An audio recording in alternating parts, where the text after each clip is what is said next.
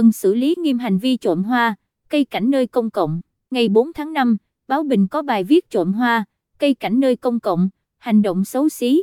Bài viết được chia sẻ rộng rãi trên mạng xã hội và nhận được nhiều phản hồi, nhiều ý kiến cho rằng, cần xử phạt nguội đối với những người trộm hoa, cây cảnh ở nơi công cộng để chấm dứt tình trạng này.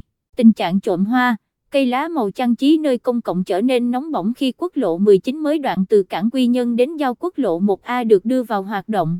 Để phục vụ cho công trình giao thông quan trọng này, công ty trách nhiệm hữu hạn Quỳnh Xanh đã trồng hơn 30.000 cây hoa giấy đủ màu ở giải phân cách trên suốt tuyến đường. Đến ngày 25 tháng 3, khi tạm hoàn thành, công ty kiểm đếm lại đã mất khoảng 2.000 cây. Để kịp tiến độ khánh thành, công ty cho người lao động khẩn trương tranh thủ ngày đêm trồng bổ sung để phủ kín đúng dịp 31 tháng 3. Xong, đến nay lại mất thêm hơn 1.000 cây. Thông tin về sự việc này khiến rất nhiều bạn đọc bức xúc.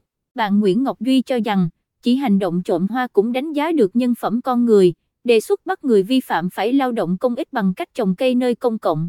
Về những bức ảnh ghi được cảnh người đi ô tô dừng xe để nhổ trộm hoa, bạn Nguyễn Văn Toàn chia sẻ đi ô tô chắc gì đã sang trọng, nhưng cách hèn kém, hoa đẹp làm xấu mặt người. Một số người than phiền về ý thức của một số người dân Bình Định khi nhắc lại vụ trộm hoa ở Gò Vấp, thành phố Hồ Chí Minh, mới đây của một người đi xe biển số Bình Định.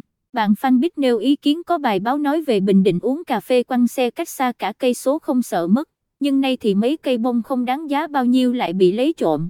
Chính quyền mình còn nương tay cho hành động này quá. Còn bạn Phạm Hùng đặt vấn đề muốn xây dựng thành phố thông minh, giàu đẹp thì cần chấn chỉnh ngay ý thức của một số người dân.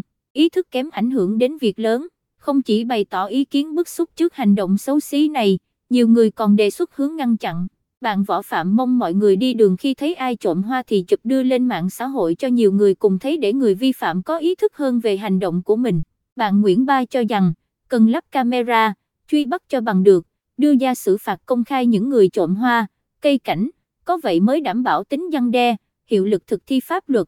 Đồng quan điểm, theo bạn Trần Mai Bích Diễm, cần phạt gấp chục lần giá trị của cây hoa bị trộm cho tận thói hôi hoa tiền phạt đầu tư tiếp để lắp thêm camera để thêm tay mắt quan sát, cứ đánh vào yếu tố kinh tế là ý thức được nâng cao.